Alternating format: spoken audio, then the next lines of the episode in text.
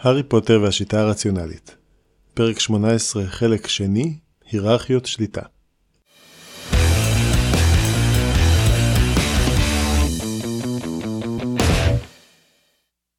דממה השתררה למשך כמה רגעים.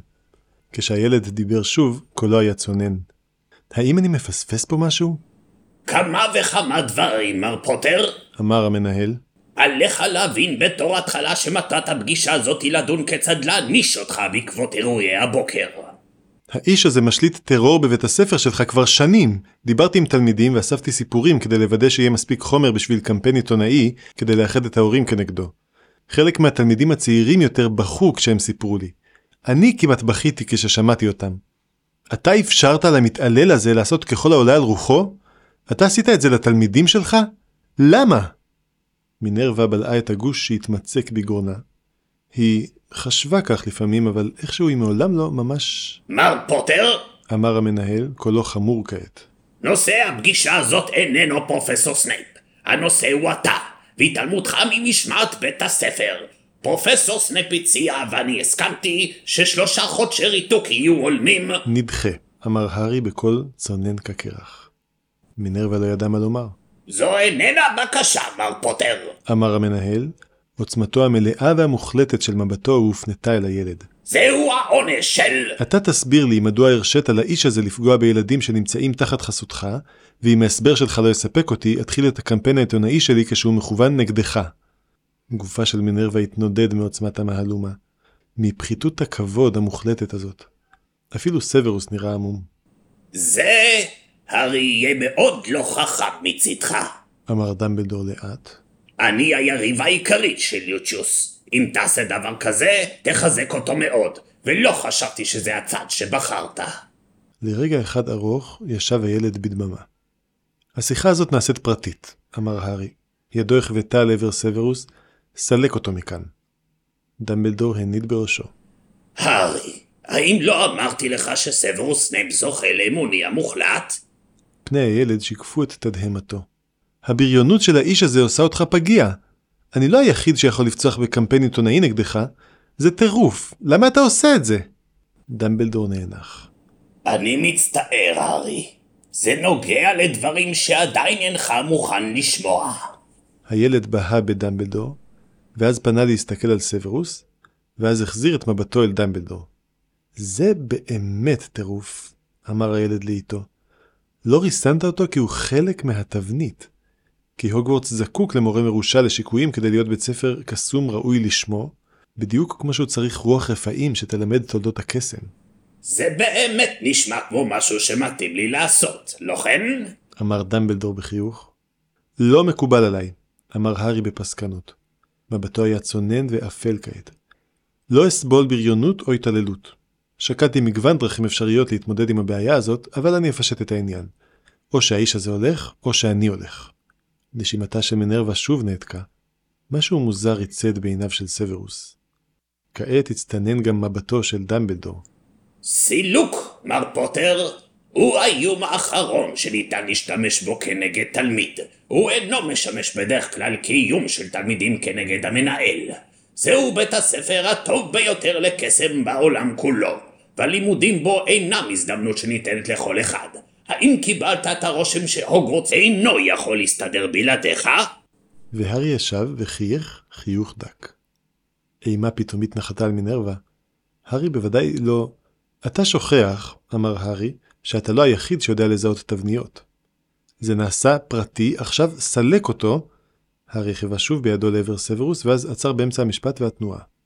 מינרווה ראתה זאת על פניו של הארי, את הרגע שבו הוא נזכר. הרי הייתה זו היא שסיפרה לו. מר פוטר, אמר המנהל, אומר זאת שוב, סוורוס סנייפ זוכה לאמוני המוחלט. אתה סיפרת לו, לחש הילד, שוטה שכמותך. דמבלדור לא הגיב לעלבון, מה סיפרתי לו? שאדון האופל חי. על מה בשם מרלין אתה מדבר, פוטר? זעק סוורוס בתדהמה וזעם מוחלטים. הארי העיף בו מבט חטוף וחייך חיוך קודר. אה, אז כנראה אנחנו בכל זאת מסליתרין, אמר הארי. כבר התחלתי לתהות. ואז השתררה דממה. לבסוף דמבלדור דיבר, קולו היה רגוע. הארי, על מה באמת אתה מדבר? אני מצטערת, אלבוס. לחשה מינרווה. סוורוס ודמבלדור הפנו אליה את מבטם. פרופסור מגונגל לא סיפרה לי, מיהר הארי לומר בקול רגוע פחות, ניחשתי. אמרתי לך, גם אני יודע לזהות את התבניות. ניחשתי והיא שלטה בתגובתה ממש כמו סוורוס, אבל שליטתה העצמית הייתה רק כמעט מושלמת, ויכולתי לראות שזאת שליטה עצמית ולא תגובה אמיתית. ואני אמרתי לו אמרה מינרווה בקול רועד מעט. שאתה ואני וסוורוס היחידים שיודעים. אקט של פשרה במטרה למנוע ממני פשוט להסתובב ולשאול שאלות, כפי שאיימתי לעשות אם היא לא תספר לי כלום, אמר הארי. הילד צחק צחוק חטוף. הייתי בכלל צריך לתפוס אחד מכם לבד ולומר לו שהיא סיפרה לי הכל כדי לראות אם תסגירו משהו. זה בטח לא היה עובד, אבל היה שווה לנסות. הילד חייך שוב. האיום עדיין על השולחן ואני מצפה לקבל תדרוך מלא בשלב כלשהו. סוורוס נעץ במבט של בוז מוחלט. מינרווה זקרה את סנטרה ונשאה את המבט. היא ידעה שהוא מוצדק. דמבלדור נשען לאחור בכס המרופד שלו. עיניו היו צוננות, צוננות כמו כל תגובה שלו שמינרווה ראתה מאז היום שבו מת אחיו. ואתה מאיים לנטוש אותנו לחסדיו של וולדמורט אם לא נענה לדרישותיך. קולו של הארי היה חד קטר. אני מצטער להודיע לך שאתה לא מרכז היקום. אני לא מאיים לנטוש את בריטניה הקסומה. אני מאיים לנטוש אותך. אני לא איזה פרודו קטן וכנוע.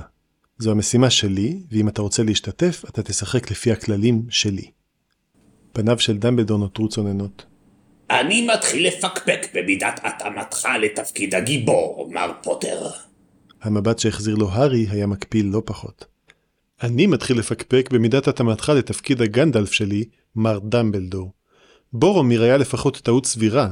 מה הנזגול הזה עושה באחווה שלי? מינרווה הלכה לגמרי לאיבוד. היא הביטה בסוורוס כדי לבדוק אם הוא עוקב אחרי הדברים, וראתה שפניו של סוורוס מוסבות אל מחוץ לשדה הראייה של הארי, והוא מחייך. אני מבין אמר דמבלדור לאט. שמנקודת מבטך זו שאלה סבירה.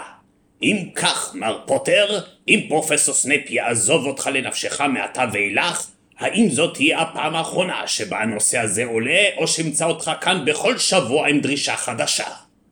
יעזוב אותי לנפשי? קולו של הארי היה נזעם. אני לא הקורבן היחיד שלו, ובטח גם לא הקורבן הכי פגיע. האם שכחת עד כמה ילדים הם חסרי הגנה? כמה כואב להם? מעתה ואילך, סוורוס התייחס לכל תלמיד בהוגוורטס בנימוס ראוי ומקצועי, או שתמצא לעצמך מורה אחר לשיקויים, או שתמצא לעצמך גיבור אחר. דמבלדור התחיל לצחוק. צחוק משועשע וחם במלוא גרונו, כאילו הארי ביצע בפניו ריקוד קומי.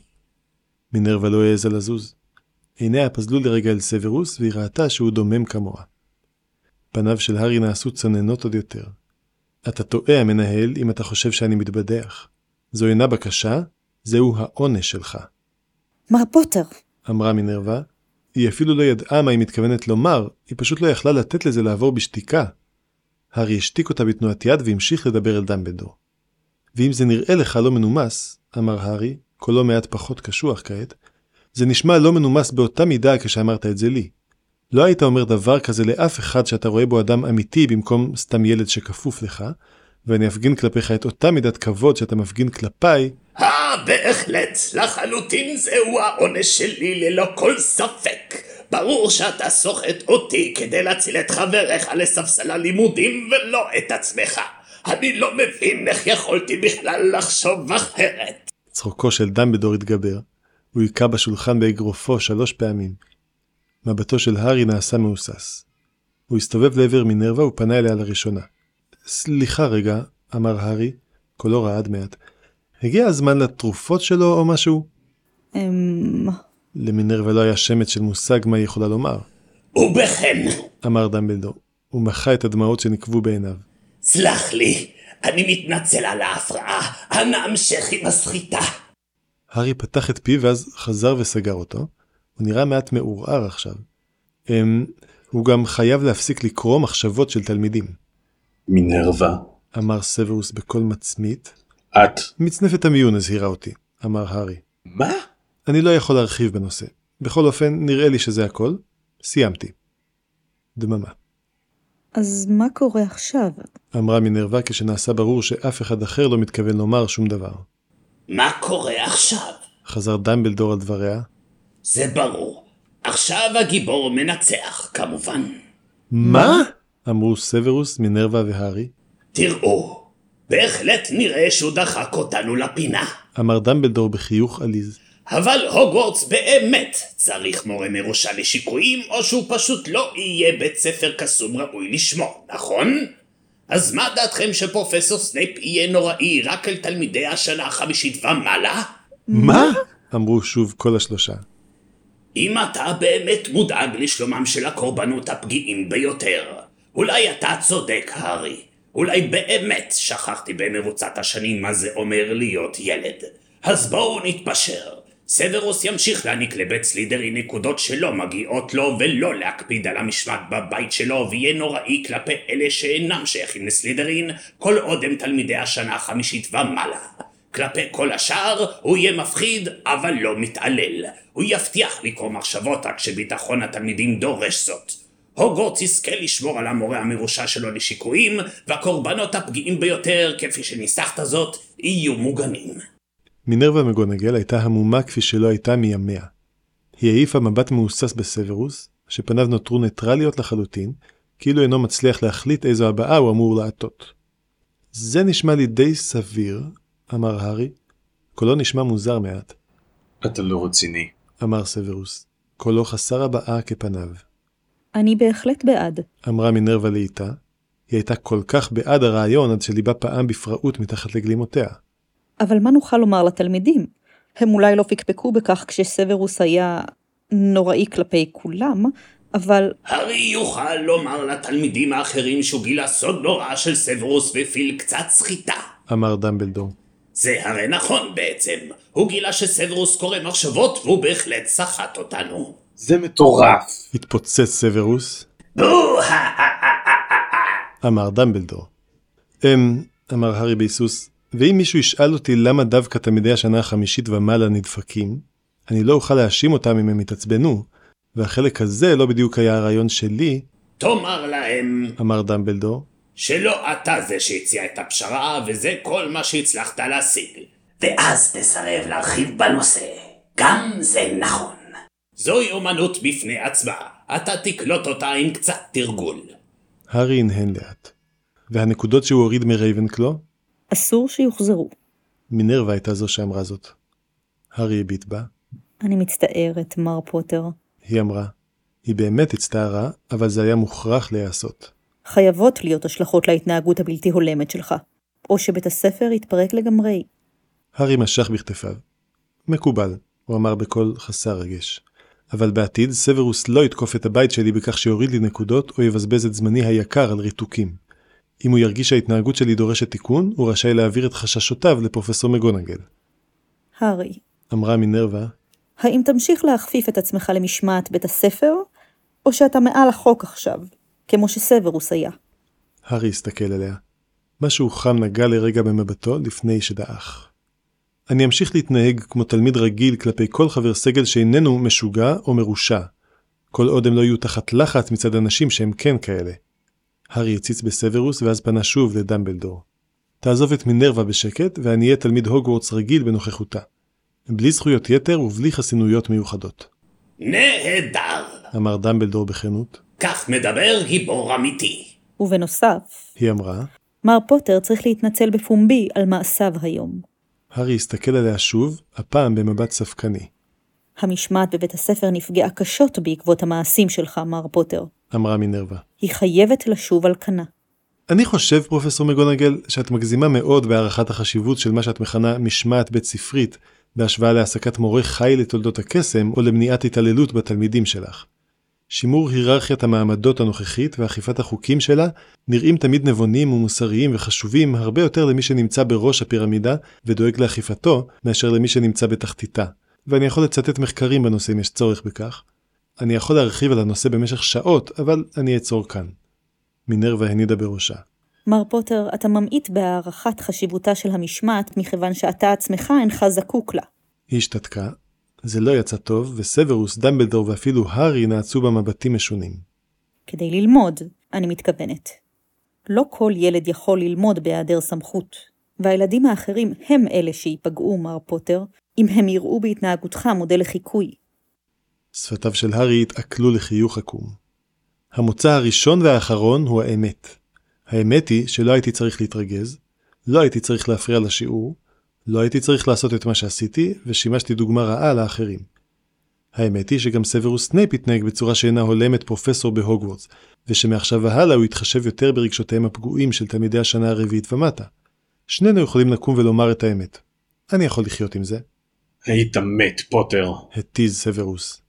אחרי הכל, אמר הארי בחיוך קודר, אם התלמידים יראו שהחוקים תקפים לכולם, גם למורים ולא רק לתלמידים המסכנים וחסרי הישע שזוכים מהמערכת רק לסבל, ההשפעה החיובית של זה על המשמעת הבית ספרית תהיה עצומה. שתיקה קלה השתררה, ואז צחק דמבלדור צחוק כבוש.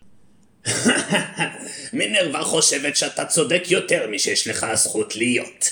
מבטו של הארי ניתק ממבטו של דמבלדור והושפל מטה. אתה קורא את המחשבות שלה? אנשים מתבלבלים פעמים רבות בין ביאור הכרה להיגיון בריא. אמר דמבלדור. אני אדבר על העניין עם סברוס ולא תידרש להתנצל, אלא אם כן יעשה זאת גם הוא. וכעת אני מכריז על העניין הזה כסגור, לפחות עד ארוחת הצהריים. הוא השתתק לרגע. אם כי הארי חוששני שמינרווה רצתה לשוחח איתך על דבר מה נוסף. ואין זו תוצאה של לחץ מצידי. מינרווה, האם תואילי בטובך? מינרווה קמה מכיסאה וכמעט נפלה. יותר מדי אדרנלין שצף בדמה וליבה פעם מהר מדי. פוקס! אמר דמבלדור. התלווה אליה בבקשה. אני לא... היא התחילה לומר, דמבלדור ירה במבט והיא השתתקה. עוף החול דאה לקצה החדר כמו לשון אש חלקה הנשלחת הצידה, ונחת על כתפה. היא הרגישה את החום דרך גלימותיה בכל גופה. בוא אחריי בבקשה, מר פוטר. היא אמרה, הפעם בתקיפות, והם יצאו מהחדר. הם עמדו על המדרגות המסתובבות וירדו בדממה. מינרווה לא ידעה מה לומר. היא לא הכירה את האדם שעמד לצידה. ופוקס החל להמות. המייתו הייתה עדינה ורכה, כמו שאך מבוארת הייתה נשמעת אילו הייתה לה מנגינה, והיא שרתה על תודעתה של מינרווה, מרגיעה, מנחמת, מעדנת את כל מה שנגעה בו. מה זה? לחש הארי לצידה. קולו היה בלתי יציב, רועד ומשתנה. שירת עוף החול. אמרה מינרווה, שלא ממש הייתה מודעת למה שהיא אומרת, שכן כל תשומת ליבה הוקדשה למוזיקה המוזרה והשקטה. גם היא מרפאת. הארי הסב ממנה את פניו, אבל היא קלטה בהן שבריר של משהו מיוסר. נדמה לה שהירידה נמשכת זמן רב, או אולי רק השיר נדמה כנמשך זמן רב, וכשהם צעדו דרך החור שבו עמד לפני כן הגרגויל, היא אחזה בידו של הארי בחוזקה. וכשהגרגויל חזר למקומו, פוקס עופף מכתפה וריחף מול הארי. הארי בהה בפוקס כמו אדם המהופנט על ידי אור להבות מרצד. מה אני אמור לעשות, פוקס? לחש הארי. לא הייתי יכול להגן עליהם אלמלא כעסתי. עוף החול המשיך לנופף בכנפיו, המשיך לרחף במקום. שום קול לא נשמע פרט לצליל משק הכנפיים. ואז נראה הבזק כמו של אש רושפת וכבה, ופוקס נעלם. שניהם מצמצו כאילו מתעוררים מחלום, או אולי נרדמים שוב. מינרווה השפילה את מבטה. הארי פוטר נשא אליה את פניו הצעירות. האם עופות חול הם אנשים? שאל הארי. זאת אומרת, האם הם חכמים מספיק כדי להיחשב לאנשים? האם אוכל לדבר עם פוקס אם אדע כיצד? מינרווה מצמצה בחוזקה, ואז היא מצמצה שוב. לא. אמרה מינרווה, קולה רועד. עופות חול הם יצורים של קסם רב עוצמה. הקסם הזה נותן לקיום שלהם משקל של משמעות שלא יכולה להיות לחיה רגילה. הם אש, אור, ריפוי, התחדשות, אבל בסופו של דבר, לא. איפה אני משיג אחד כזה? מינרווה התכופפה וחיבקה אותו. היא לא התכוונה לעשות זאת, אבל לא נראה שהייתה לה ממש ברירה. כשהזדקפה שוב, גילתה שהיא מתקשה לדבר. אבל היא הייתה חייבת לשאול. מה קרה היום, הארי?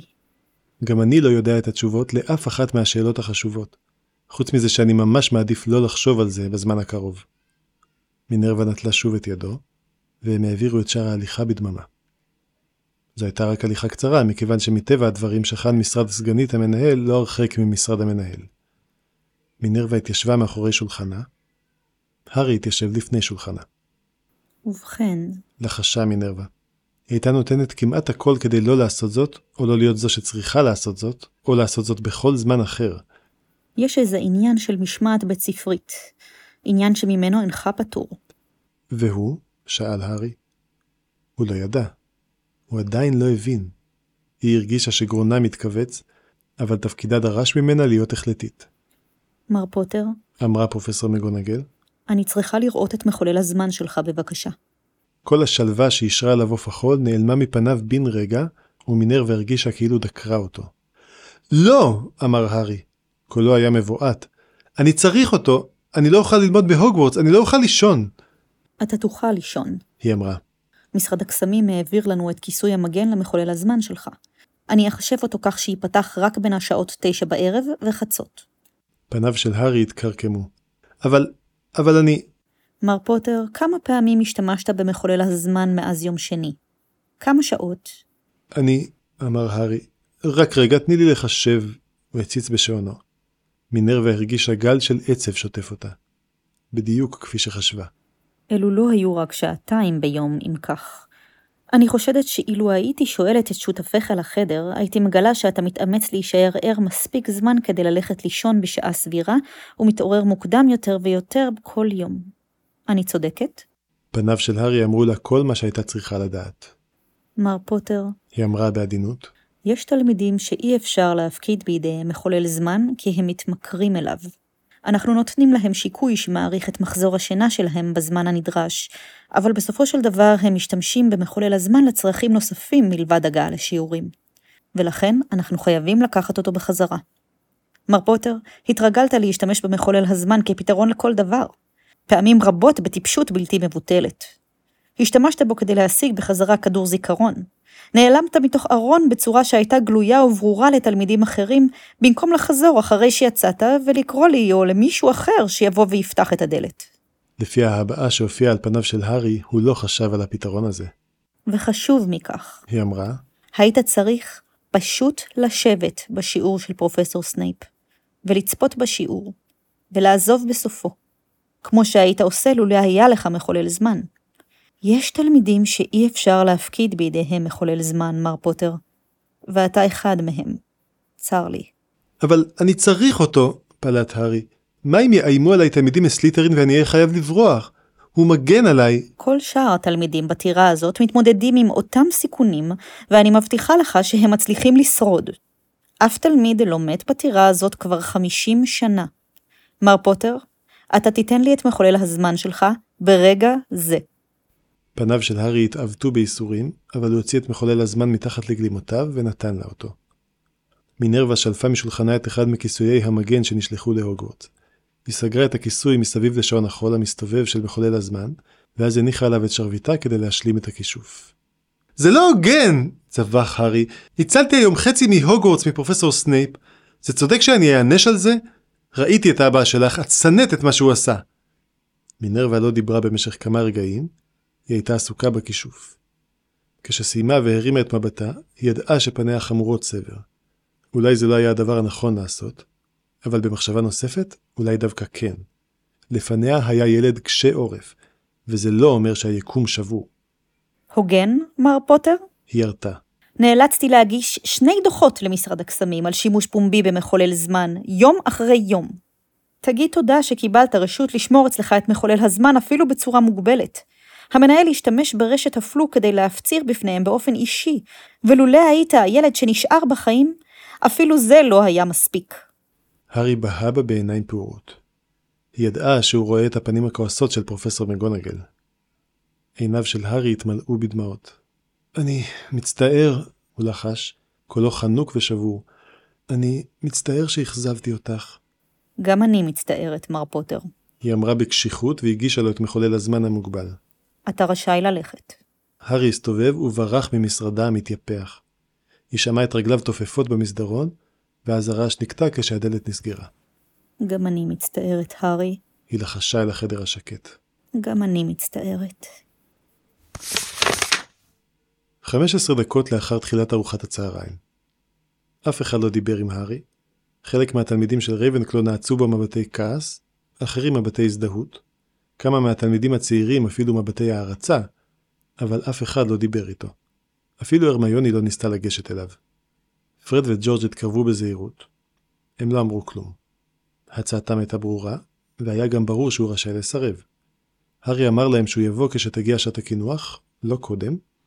הם הנהנו והתרחקו במהירות. כנראה הייתה זו הבעתו הריקה לחלוטין שגרמה לכך. האחרים בטח חשבו שהוא מנסה להחניק כעס או מורת רוח. הם ידעו, מכיוון שראו את פליטיק בא לקרוא לו, שהוא זומן למשרד המנהל. הארי השתדל לא לחייך, מפני שאם הוא יחייך, הוא יתחיל לצחוק. ואם הוא יתחיל לצחוק, הוא לא יפסיק עד שהאנשים הנחמדים בחלוקים הלבנים יבואו לקחת אותו. זה היה יותר מדי. זה פשוט היה יותר מדי. הארי כמעט עבר לצד האפל. הצד האפל שלו עשה דברים שנראו בדיעבד בלתי שפויים. הצד האפל שלו ניצח ניצחון בלתי אפשרי שאולי היה אמיתי ואולי היה גחמה טהורה של מנהל מטורף. הצד האפל שלו הגן על חבריו. הוא פשוט כבר לא היה מסוגל להתמודד עם זה. הוא היה צריך שפוקס ישיר לו שוב. הוא היה צריך להשתמש במחולל הזמן כדי להשיג שעה שקטה להתאוששות, אבל האפשרות הזאת כבר לא הייתה קיימת, ואובדנה נראה לו כמו חור בקיום שלו. אבל אסור היה לו לחשוב על זה, כי אז הוא היה עלול להתחיל לצחוק. 20 דקות. כל התלמידים שהתכוונו לאכול ארוחת צהריים כבר הגיעו, וכמעט אף אחד לא הלך עדיין. כל נקישת כפית בכוס הצטלצל באולם הגדול. אם אוכל לקבל את תשומת לבכם בבקשה? אמר דמבלדור. להארי פוטר יש משהו שהוא מעוניין לחלוק עמנו. הארי נשם נשימה עמוקה וקם. הוא צעד לעבר שולחן המורים, עיני כולם נעוצות בו. הארי הסתובב והביט בארבעת השולחנות. נעשה לו קשה יותר ויותר לא לחייך, אבל הוא שמר על פנים חסרות הבעה בעודו נואם את נאומו הקצר ששינן. האמת היא דבר מקודש, אמר הארי בקול ניטרלי. אחד החפצים היקרים ביותר לליבי הוא סיכה שעליה כתוב, אמור את האמת גם אם קולך רועד. זוהי, אם כך, האמת. זכרו זאת. אני לא אומר את זה כי מכריחים אותי לומר זאת, אני אומר את זה כי זאת האמת. מה שעשיתי בשיעור של פרופסור סנייפ היה טיפשי, אווילי, ילדותי, והפרה בלתי נסלחת של כללי הוגוורטס. הפרעתי לשיעור וגזלתי מחבריי לספסל הלימודים את זמן הלימוד היקר שלהם, רק כי לא הצלחתי לשלוט בעצמי. אני מקווה שאף אחד מכם לא יחקה אי פעם את מעשיי. אני בהחלט מתכוון להשתדל לא לחזור עליהם לעולם. רבים מהתלמידים שהביטו בהארי עטו על פניהם הבעות רציניות ועצובות, כמו אלה שניתן לראות בטקסי זיכרון לגיבורי מלחמה. בחלקים הצעירים יותר של שולחן גריפינדור המראה היה כמעט גורף. עד שהארי הרים את ידו. הוא לא הרים אותה גבוה, זה היה עלול להיראות שחצני. הוא בהחלט לא הרים אותה לעבר סוורוס. הארי פשוט הרים את ידו לגובה החזה והקיש קלות באצבעותיו, מחווה שנראתה יותר משנשמעה. יכול להיות שרוב שולחן המורים בכלל לא ראה אותה. מחוות ההתרסה המדומה הזאת זיכתה אותו בחיוכים פתאומיים מהתלמידים הצעירים ומאנשי גריפינדור, בבוז קר ושחצני מצד סלית'רין, ובקימוטי מצח ומבטים מודאגים מכל השאר. הארי שמר על פנים חסרות הבעה. תודה לכם, הוא אמר. זה הכל. תודה לך, מר פוטר. אמר המנהל. ועכשיו, גם לפרופסור סנייפ יש משהו לחלוק עמנו? סוורוס קם ממקומו בשולחן המורים בתנועה חלקה. הובא לידיעתי הוא אמר, שמעשיי תרמו תרומה נכבדת להתעוררות כעסו הבלתי נסלח של מר פוטר, ובשיחה שהתקיימה בעקבות זאת הבנתי ששכחתי כמה קל לפגוע ברגשותיהם של אנשים צעירים וחסרי בגרות. נשמע קול של אנשים רבים המשתנקים בו זמנית. סוורוס המשיך כאילו לא שמע. כיתת השיקויים היא מקום מסוכן, ואני עדיין סבור שמשמעת נוקשה היא הכרחית. אבל מעתה והלאה אני אהיה מודע יותר למצבם הנפשי העדין של אה, תלמידי השנה הרביעית ומטה. הורדת הנקודות מרייבנקלו עומדת בעינה, אבל אני מבטל את ריתוקו של מר פוטר. תודה לכם. מחיאת כף אחת נשמעה מכיוון גריפינדור, ותוך שבריר שנייה הופיעה שרביטו של סוורוס בידו, קווייטוס! והשתיק את העבריין. אני עדיין אדרוש משמעת וכבוד בכל השיעורים שלי, אמר סוורוס בקול צונן. ומי שינסה אותי יצטער על כך. הוא התיישב. תודה רבה גם לך. אמר המנהל בעליצות. המשיכו! והארי, עדיין נטול הבאה, החל לחזור למקומו ברבנקלו. המוני שיחות פרצו בבת אחת. ניתן היה לזהות בבירור שתי מילים בהתחלה. הראשונה הייתה "מה?" שהתחילה משפטים רבים ושונים כמו "מה זה היה?" ו"מה לעזאזל קרה?" השנייה הייתה התקרצף, שנאמרה כשתלמידים ניקו את האוכל שהפילו ואת המשקאות שירקו על עצמם, על המפה ועל חבריהם. כמה תלמידים התייפחו בגלוי, וכך גם פרופסור ספראוט. בשולחן גריפינדור, שבו חיכתה עוגה עם 51 נרות שטרם הודלקו, לחש פרד, נראה לי שאולי אנחנו לא בליגה שלו, ג'ורג'. ומאותו יום והלאה, ולא משנה מה ניסתה הרמיוני לומר בנושא, הייתה זו אגדה מוסכמת בהוגוורטס שהארי פוטר יכול לעשות כל דבר על ידי הקשה באצבעותיו.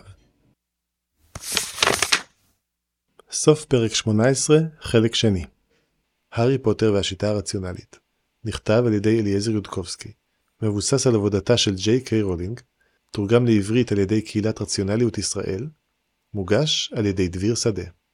פרופסור דמבלדור איתמר קסנר. פרופסור סוורוס סנייפ, תום קוטלר וייס. פרופסור מגונגל, מקריאה מתן רוב. פרד וג'ורג', רותם קנדל.